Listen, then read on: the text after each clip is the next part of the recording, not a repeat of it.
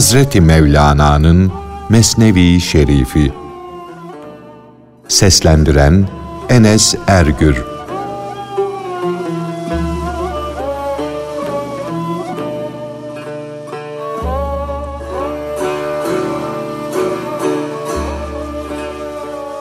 Padişah ve Hasta Cariye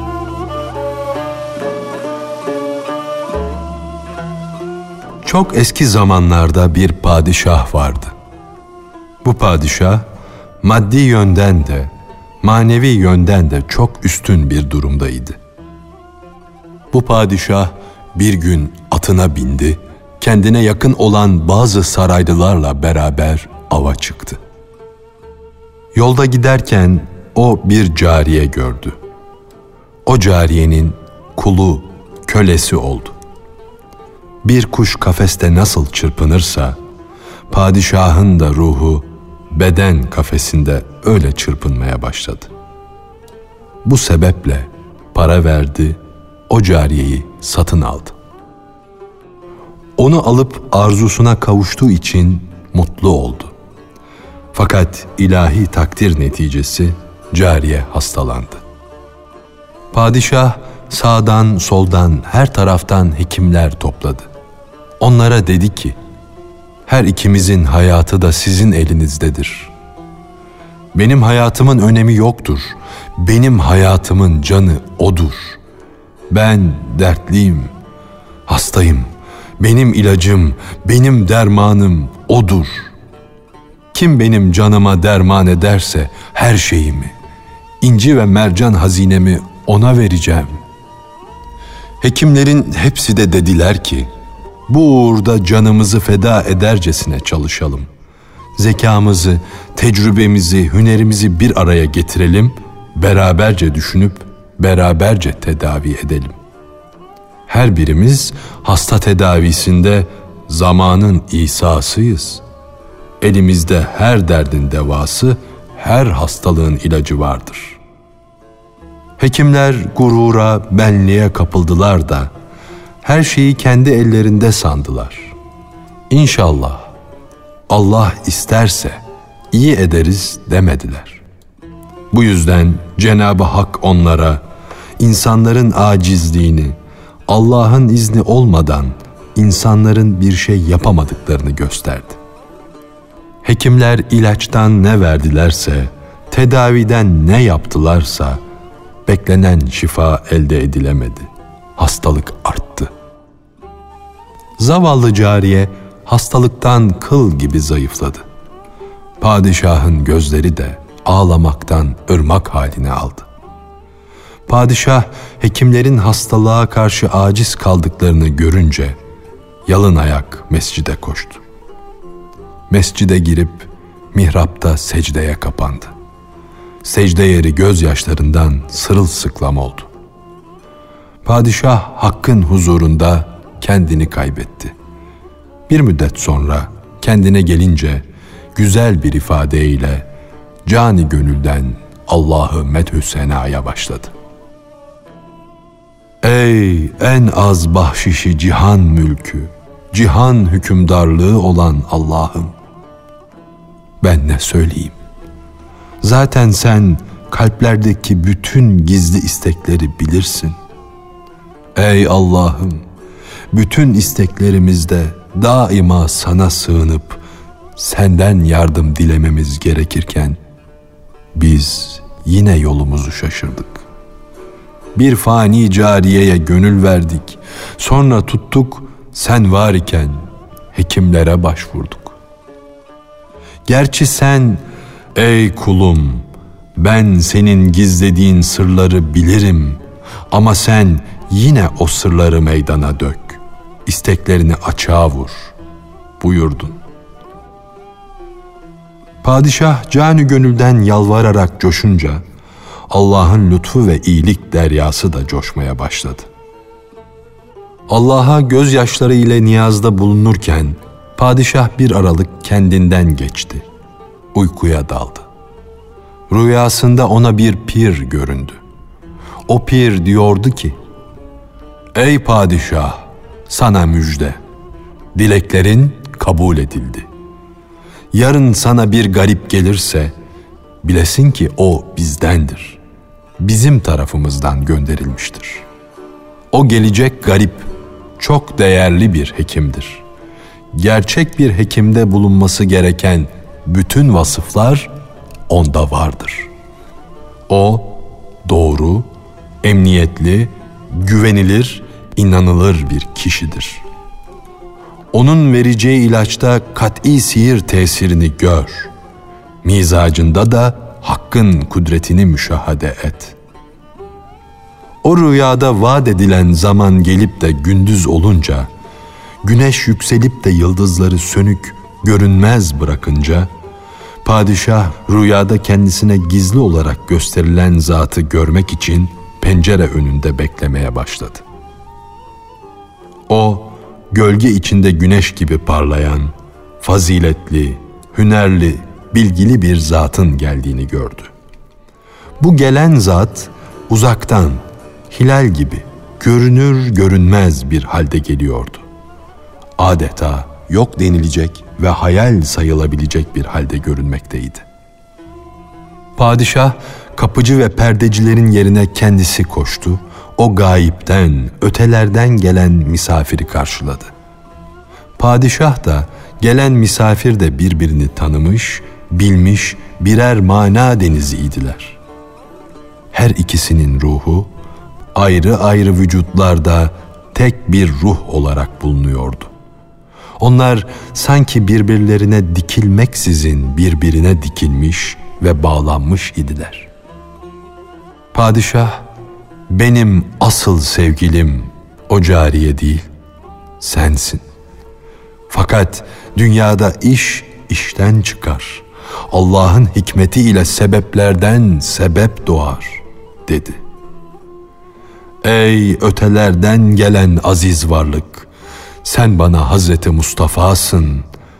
Ben de kendimi senin hizmetine adamış Hazreti Ömer gibiyim. Padişah kollarını açıp o ilahi hekimi kucakladı. Aşk gibi onu gönlüne aldı, canının içine soktu. Elini, alnını öpmeye, ne taraftan geldiğini, nerede bulunduğunu sormaya başladı.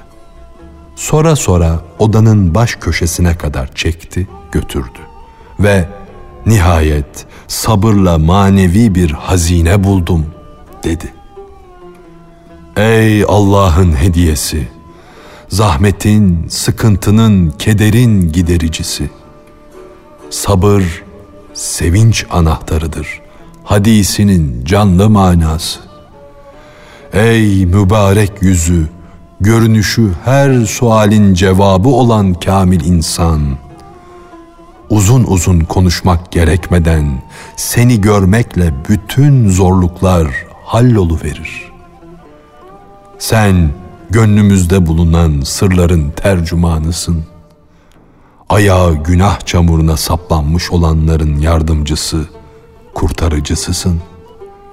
Ey seçilmiş, beğenilmiş, Allah'tan razı olmuş ve Allah'ın rızasını kazanmış büyük insan. Hoş geldin. Sen kaybolursan başımıza kazalar, belalar yağar. Geniş olan feza daralır, bizi sıkar, bunaltır. Buluşma, ağırlama, hatır sorma, yemek yeme işi bitince padişah o aziz varlığın elinden tuttu, harem dairesine götürdü. Hastanın ve hastalığın durumunu anlattıktan sonra onu hasta cariyenin karşısına oturttu. Hekim hastanın yüzünü, benzini görüp nabzını saydı. İdrarını muayene etti. Hastalığın alametlerini, sebeplerini dinledi.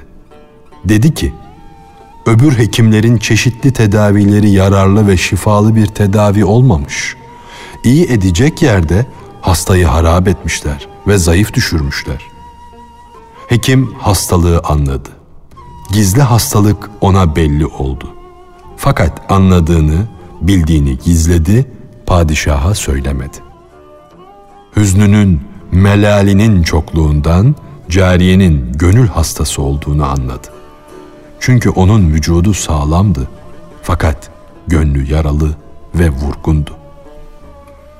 Hekim dedi ki, akrabayı da yabancıyı da uzaklaştırmak suretiyle sarayı boşalt. İçeride kimsecikler kalmasın. Ben bu hasta cariyeden bir şeyler soracağım. Koridorlarda, köşe bucakta kimse bulunup da bizi dinlemesin. Ev boşaltıldı. İçinde hekim ile hastadan başka kimse kalmadı. Hekim tatlılıkla, yumuşak bir sesle hastaya "Nerelisin?" diye sordu. Her memleket halkının ilacı başka başkadır. O şehirde akrabaından kimler var? Kime yakınsın? Bağlı olduğun, özlem duyduğun arkadaşların var mı? Elini cariyenin nabzına koydu. Feleğin cevrü cefasını, başına gelen dertleri, belaları birer birer sordu. Bir kimsenin ayağına diken batınca ayağını dizinin üstüne kor. Önce iğne ucu ile dikenin başını arar. Bulamazsa diken batan yeri tükrüğüyle ıslatır. Ayağa batan diken böyle güç bulunursa gönle batan diken nasıl bulunur? Cevabını sen ver.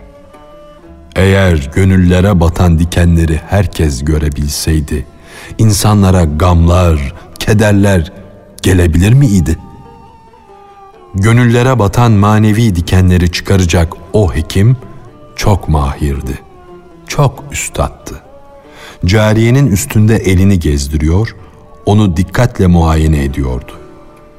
Laf olsun diye hikaye yolu ile cariyeden dostlarının, arkadaşlarının halini, ne iş yaptıklarını sordu. Cariye evine, memleketine, efendilerine, hemşehrilerine ait bazı vakaları açıkça hikaye etti. Hekim bir taraftan cariyenin anlattıklarını dinliyor, bir taraftan da nabzına ve nabzının atışına dikkat ediyordu. Hastanın nabzı hangi isim söylendiği zaman hızlanırsa dünyada canının o kişiyi istediği anlaşılacaktı. Cariye memleketini, dostlarını saydıktan sonra başka bir şehir ismi söyledi. Hekim, kendi memleketinden nasıl çıktın? Daha evvel hangi şehirdeydin? diye sordu. Cariye bir şehir adı söyledi ve geçti. Yüzünün rengiyle nabzının atışında bir değişiklik olmadı. Efendilerini ve şehirde bulunanları birer birer anlattı. Oturup tuz ekmek yediği yerleri söyledi. Şehir şehir, ev ev anlatıp durduğu, hikaye ettiği halde cariyenin ne nabzı hızlandı ne de yüzü sarardı. Hekim çok hoş bir şehir olan Semerkant'tan soruncaya kadar cariyenin nabzı sağlıklı bir insanın nabzı gibi normal bir halde atıyordu. Fakat Semerkant adı geçince nabzın atışı arttı. Yüzü kızardı, sarardı. Çünkü o Semerkantlı bir kuyumcudan ayrı düşmüştü. O hekim hastadan bu sırrı öğrenince onu yatağa düşüren derdin, belanın aslını, sebebini bulmuş oldu. Ondan kuyumcunun şehrin hangi semtinde, hangi mahallesinde oturduğunu sordu. Cariye, köprü başında, Gatfer mahallesinde oturur cevabını verdi. Hekim cariyeye, senin hastalığının ne olduğunu şimdi anladım. Seni bu hastalıktan kurtarmak için elimden geleni yapacağım ve Allah'ın inayetiyle seni kurtaracağım dedi. Sevin, neşelen, üzüntülerini üstünden at, bana güven, yağmurun çimenlere yaptığını yapacak, seni yeniden hayata kavuşturacağım. Sen gam yeme. Ben senin gamını, kederini düşünür, onları giderme çarelerini ararım. Ben sana bir babadan değil, yüz babadan daha şefkatliyim. Ama sakın ha bu sırrı hiç kimseye söyleme. Padişah neler konuştuğumuzu öğrenmek için sorup soruştursa bile ona da açma. Şunu iyi bil ki eğer gönlün sırlarına mezar olursa muradın çabucak hasıl olur. Hazreti Peygamber buyurmuştur ki her kim sırrını gizlerse muradına çabuk erişir. Tohum toprak içinde gizlendiği, zahmetlere katlandığı için bostan yeşerir, güzelleşir. O hekimin vaatleri, lütufları hastayı korkudan kurtardı, içine rahatlık verdi. Hekim cariyeden bu bilgileri aldıktan sonra kalktı padişahın huzuruna çıktı. Onu durumdan birazcık haberdar etti. Dedi ki, bu derdin tedavisi için şimdilik gereken tedbir o adamı buraya getirmemizdir. Altınlar, süslü elbiseler göndererek kuyumcuyu kandır. Onu o uzak şehirden buraya davet et. Bunun üzerine padişah o tarafa ehliyetli, becerikli, bilgili ve çok dürüst iki kişiyi elçi olarak gönderdi. O iki kişi Semerkant'a kadar geldiler. Kuyumcuyu buldular. Ona padişahın daveti müjdesini verdiler. Ona dediler ki, Ey hünerde, marifette çok ileri gitmiş kişi! Ey kuyumculukta eşsiz olan ve en üstün dereceye ulaşan varlık! Senin sanatta şöhretin şehirlere yayılmış ve herkesçe duyulmuştur. İşte filan padişah kuyumcu başılığına seni seçti. Çünkü sen pek meşhur, pek büyük bir sanatkarsın. Şimdilik şu süslü elbiseleri, altınları, gümüşleri al. Padişahın yanına gelince de onun en has bendelerinden, sarayın ileri gelenlerinden, nedimlerinden olacaksın. Kuyumcunun kıymetli elbiseleri, altınları görünce gözleri kamaştı. Gurura kapıldı. Şehrinden, çoluk çocuğundan ayrıldı. Padişahın canına kastettiğinden habersiz, neşeli ve mutlu bir halde yola düştü. Zavallı kendi kanının diyetini elbise sandı da sırtına giydi. Arap atına bindi, neşeli bir halde koşturdu. O garip kuyumcu Yolculuğu tamamlayıp da şehre gelince hekim onu padişahın huzuruna çıkardı. Padişah onu görünce ona çok iltifatta bulundu, onu pek ağırladı. Altın hazinesini ona teslim etti. Sonra hekim padişaha dedi ki, Ey büyük sultan, o cariyeyi bu kuyumcuya ver. Ver ki ona kavuşunca cariye iyileşsin ve buluşma zevkinin suyu hastanın ateşini gidersin. Padişah o çok güzel ay yüzlü cariyeyi kuyumcuya bağışladı. Birbirini özleyen bu iki dostu birleştirdi. Böylece onlar altı ay kadar muratlarına erdiler. Cariye de tamamıyla iyileşti. Ondan sonra hekim kuyumcu için bir şerbet yaptı. Kuyumcu şerbeti içince kızın gözü önünde yavaş yavaş erimeye başladı. Hastalık yüzünden kuyumcunun güzelliği gidince cariyenin de ona karşı ilgisi kalmadı. Kuyumcu zayıflayıp çirkinleşti. Yüzü sararıp soldu. Kızın gönlü de ondan soğudu. Keşke kuyumcu baştan başa ayıp, ağır ve tamamıyla çirkinlik timsali olaydı da başına bu kötü hal gelmeyeydi. Kuyumcunun gözlerinden dere gibi kanlı yaşlar akıyordu. Çünkü onun yüzünün güzelliği canının düşmanı olmuştu. Tavus kuşunun kanadı canının düşmanı olmuştur. Birçok padişahın da kuvvet ve azameti helakine sebep olmuştur.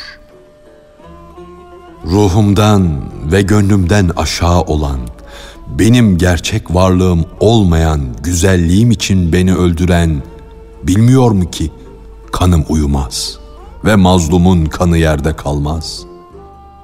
Bugün benim başıma gelen yarın onun başına gelecektir. Benim gibi bir adamın kanı nasıl boş yere akar? Bu dünya bir dağa benzer. İşlerimiz yaptıklarımızla seslenmek gibidir.'' Seslerimiz güzel de olsa, çirkin de olsa dağa çarpar, döner yine bize gelir. Kuyumcu bu sözleri söyledi ve hemen ölüp toprak altına gitti. O cariye de aşktan ve hastalıktan arındı, tertemiz oldu.